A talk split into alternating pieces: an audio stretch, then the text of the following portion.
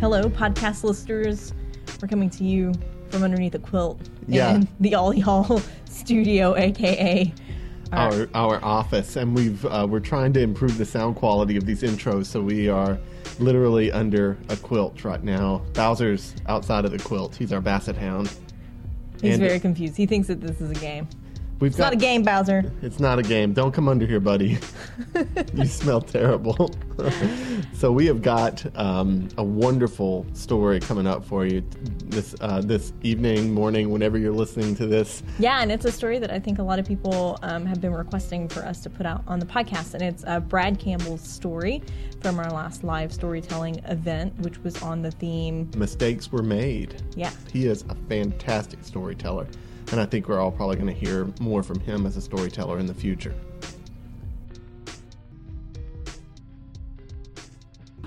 whenever we we were putting together our lineup, I really panicked because I remembered that um, we had these awesome jail cells in the back, and we needed someone to tell a story about, um, you know, maybe going to jail or uh, interacting with the police or something, you know, along those lines. And um, Brad Campbell uh, sent me a, a Facebook message that said, "I've got a story." Um, for those of you who don't know Brad, Brad has taught uh, middle school English for 25 years, and that on its own deserves a round of applause. Thank you. um, he lives with his partner Steven and their boxers Stella and two cats Zuzu and Monkey. And I'm not even going to say anything about Brad's story, so come on up, Brad.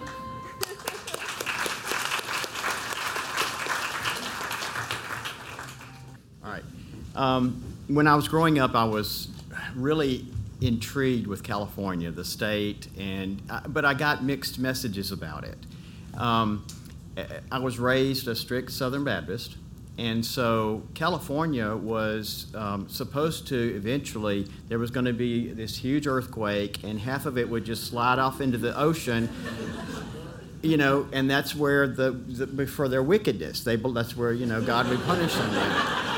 So I mean, that's what they told us. And then, but on the other hand, I saw all these biblical epics, you know, the Ten Commandments and things like that, coming right out of Hollywood, California. So I thought, you know, it can't the place can't be all bad.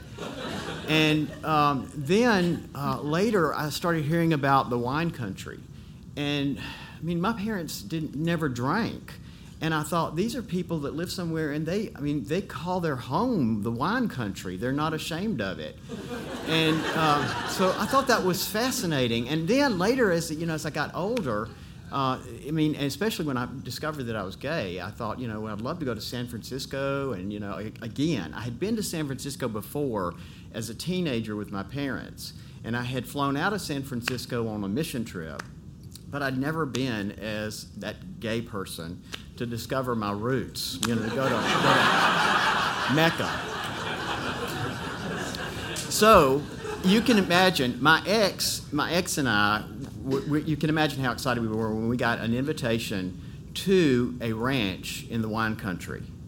And the, the, the house itself was, uh, it was, it was like several um, hundred acres, and then there was a main house and three casitas for guests, and an infinity pool that overlooked the Mendocino Valley and the vineyard. I mean, you know, and it was owned by there was there were uh, my, a friend of ours and his partner, and then five other gay men. So you know it was fabulous. Um, and so we were so excited to be able to go to you know San Francisco, and we decided to make this a, a, a big trip. And uh, we got tickets to San Francisco. We flew into San Francisco and saw the town, and we went to the Castro, which was so small it would, compared to what we expected. And we saw you know Golden Gate Park and did all the touristy things. And then we decided, okay, it's time to drive up to the wine country. And we we had rented a convertible, a Mustang convertible and we're going to drive up through the Sonoma and the Napa valleys, and then you know, and the Muir Woods, and then finally up to Mendocino Valley and the ranch. Um, now, a little history here. This was back uh, probably about 10 years ago when gas prices here were just over $4 a gallon, and they were approaching $5 a gallon in California. And so I hadn't planned everything out quite that well. And when we got there and we get into this um, Mustang convertible and we head out over the Golden Gate Bridge and start up, we start noticing that we are surrounded by Priuses and economy cars. And I felt like we were being, you know, judged because um, I take my guilt everywhere I go. It, it's, in, it's goes fits perfectly in the overhead compartment in my carry-on luggage, and so I started thinking they're looking at they're calling they're calling us like gas guzzlers and dumbass and you know goddamn Republicans and things like that. So I thought to myself, well, I'm not going to drive too fast. I want to drive just, you know, not too fast, not too slow, so that we're not noticed and we're not pulled over by, you know, a, a group of intimidating Priuses. and um, so anyway, we got made our way up, and actually, I was so relieved when we got to the ranch because we could park the car, put the top up, and let it sit there and bully the ozone layer for a couple of days. Because we, we were you know, we decided we're just gonna you know we aren't gonna drive anywhere for a while, and so we just laid around the pool and we ate well and we and we drank well, of course, and just basically saw the went went uh, fishing in the pond and went and saw the vineyards, and uh, I mean there was a there was a column, they had uh, beehives and all kinds of things, a working ranch. So we had plenty to do. And then one morning, in about two days, two or three days into the trip, we, my partner and I woke up and we walked out and we went out to the pool on this beautiful day. And there were some visitors who had driven up to, from San Francisco and they were sunbathing naked. And I, you know, I have nothing against nudity or nakedness, but I just don't know what to say to people. and so I, I, I went and talked to the host, and I, and I said, Look, I said, this is a good chance for us to maybe take the car out and go see the countryside. He said, Yeah, drive to Ukiah. It's a little small kind of artist community, and, you know, and then be sure to look for the monastery on the way. There, it's beautiful, and you'll be able to see that. It'll be a lot, it'll be a great day trip. So we um, got in the car, put the top down, and we took off. Now, this was also, of course, this is just about any summer, but there were about 40 fires north of us. And so everybody was, you know, talking about the fires and they're watching everything and there are signs everywhere telling you don't throw anything out of the car, especially cigarette butts, because we're going to arrest you and there'll be a hefty fine. And so we're, we're driving down this beautiful windy road and as we're driving, we notice that there are firemen and then there, there are like people out and they are uh, igniting and extinguishing control fires. And so it just it's kind of strange because we don't you know see that around here, but it's just part of life there because otherwise, if a fire gets out of hand, it's going to just take over and destroy you know hundreds of thousands of dollars worth of uh, real estate. And so we're driving along, and as we're driving, we pass several of these firefighters, and we notice that on the side of the road there's something growing wild, and it looks to be maybe like dill or something like that. And so my, my, my partner said, I think it's dill. And I said, no, I think it's fennel. And so, and it's not what you think it is either. And so finally he said, pull over and let me see what, and we'll, we'll see what it is. And I was nervous. I mean, because, you know, we saw these fire people out and there were, you know. So we pull over and he gets a piece of it and he crushes it in his hand and rubs it and then leans over and I smell it and it is, in, it's the real deal. And so he brushed it off out the, the passenger side window, and I checked both um, uh, rearview mirrors, and we pull off into the uh, the winding road, and we're driving again. And then we get just a little ways down the road, and I notice that there are blue lights in, in my rearview mirror, and it's a police car. And I thought, well, he's probably going to another fire where they're, you know, going to, you know, and no, he's following me and he indicates to me to pull over. So I pull over and stop the car and I, you know, get my driver's license and whatever I can, the rental car information. And he pulls up and he's got those mirrored Ray-Bans on and he says, I saw you throw something out of the car. And so I, I, looked and I said, Oh, I, and I looked at my partner and I, I thought, you know, he's going to explain this because he did it.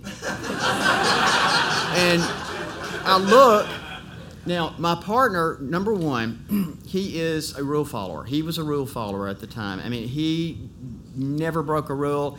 And so he's sitting there and he is not saying a word. And I look back at those Ray-Bans and I look back at him and he's still not talking. And I realize, and also he's got his upper lip is swelling, which is an indication that he, I know he's not going to say anything. He is shut down.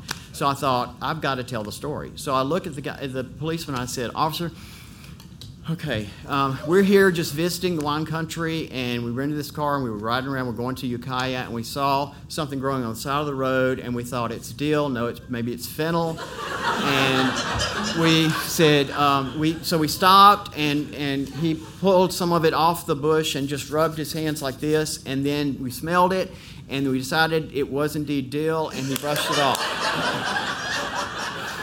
and the police officer looked at us and he said, Where are you boys staying? And I said, We are staying back at the, and I told him the name of the ranch, and he went, Oh. Because, you know, when you see two guys in a Mustang convertible driving through the wine country arguing over whether it's dill or fennel, it doesn't get any gayer than that. So, anyway, he told us, you know, y'all be careful. You know, don't throw anything else out. Don't throw anything else out of the. the, the I said, we, we won't. I promise. So we drove on, and you know, now I have to say this: as we're both we're both raised Southern Baptists, and we, so I mean, the trip that day is like downhill. I mean, because you don't just shake off being pulled over by the popo in a foreign land like that. So we drive on and we're looking for the monastery and we find the monastery and it's gorgeous it's got this tibetan architecture and you drive through these incredible gates and it's huge and the grounds are beautiful but it is deserted and i thought they heard about the gay litter bugs they're like they're they're you know they're in the chapel and they are not coming out for anything so we drove around very carefully and we left through the gates and then we headed to ukiah and so when we got to Ukiah, it's just this quaint little artist kind of community village. It's it's not very long, little main street. And on the main street are several little shops, and it was Sunday afternoon, so a lot of them were closed. But there was an artist co-op, and I said, "Great! I love to go to artist co-op." And I generally I like to buy the blown glass um, ornaments for the Christmas tree when I go on a vacation.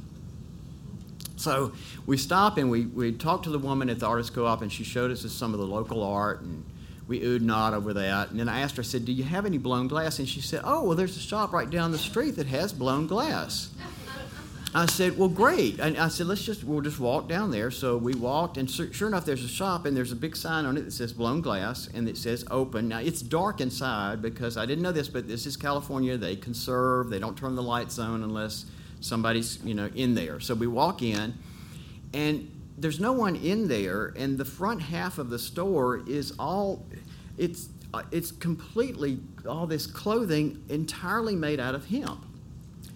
And I start thumbing through it, and I go, "Well, this looks kind of like linen. I might be able to find something to take back to Louisiana because it's so humid here." But they're all unisex, and you know, unisex just does not fly well in Louisiana. You know that as well as I do. So then this guy comes out of the back and he says, Did y'all need some help? And I said, Yeah, I, I wanted to see the blown glass. And so he says, Sure, come on over here. And he, there's these two huge cases, and he turns on these lights, and they're, the two cases are full of blown glass bongs, every possible color of that you can imagine, every combination. And I thought to myself, first of all, now I had not, I, I didn't have much experience with, as my mother calls it, the pot. and so I didn't even know really what I was looking at, but I told him they're beautiful. Um, I, I think we'll just look at the, the clothes again. So we thumbed through some of the clothes and then we eased our way out and thanked him for his time and his, his electricity and went got back in the car and we decided that you know we would drive back and on the way back i thought to myself we had seen signs on the side of the road and heard advertisements for indoor growing um, indoor growing i can't remember what the other part of it was but we thought to ourselves, why are people so uh, big on growing things indoors here? What is the big deal with that? Why is there so much about grow lamps? And then we, when we got back to the ranch, they told us that it was legal to grow pot in that county.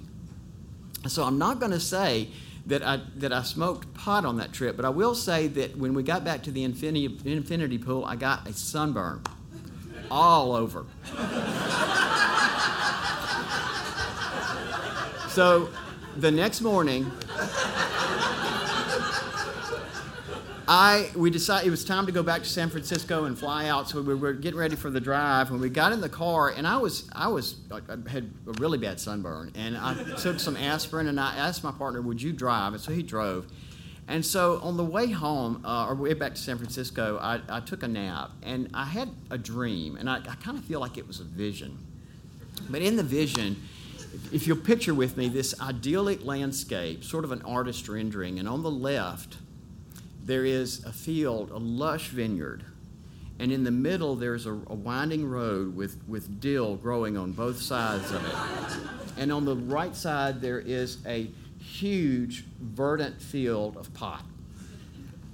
And in the far corner over here are flames that are just sort of just sort of teasing at the edge of the vineyard. And the Californians are all in the front and they are all dressed in hemp togas.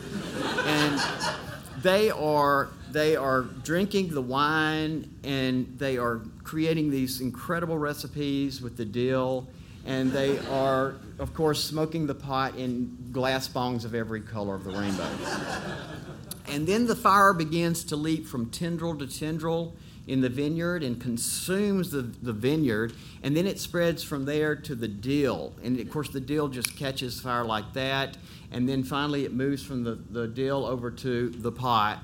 And all of these fires, the fire from these fires, the, the smoke begins to just mix and mingle in the sky. And, and then as I'm watching it, it rises and it rises farther and farther and it passes through the clouds and it goes past the sun and the moon and the stars. And then in this, in this dream, it breaks, pierces hev- into heaven and it fills every room in heaven and then this one room, this, this throne room, it goes and it's just one little finger of it begins to go up this throne and then tickles the very nostrils of God. Thank you. Thanks for listening, and don't forget our next live storytelling event on the theme Under the Influence is on September 13th at the Marjorie Lyons Playhouse. You can get tickets on our blog, allyallblog.com. There's a little button that says tickets. You just press it, and then you can buy some tickets. We finalized the storyteller lineup today, and um, I've just got to tell you, it's going to be an unforgettable night. So we hope to see y'all at All Y'all Under the Influence on Saturday, September 13th at Marjorie Lyons Playhouse on the campus of Centenary College. Maybe you can fit in one more time. September 13th. September 13th. September 13th. Marjorie Lyons Playhouse. September 13th. September 13th. Bye.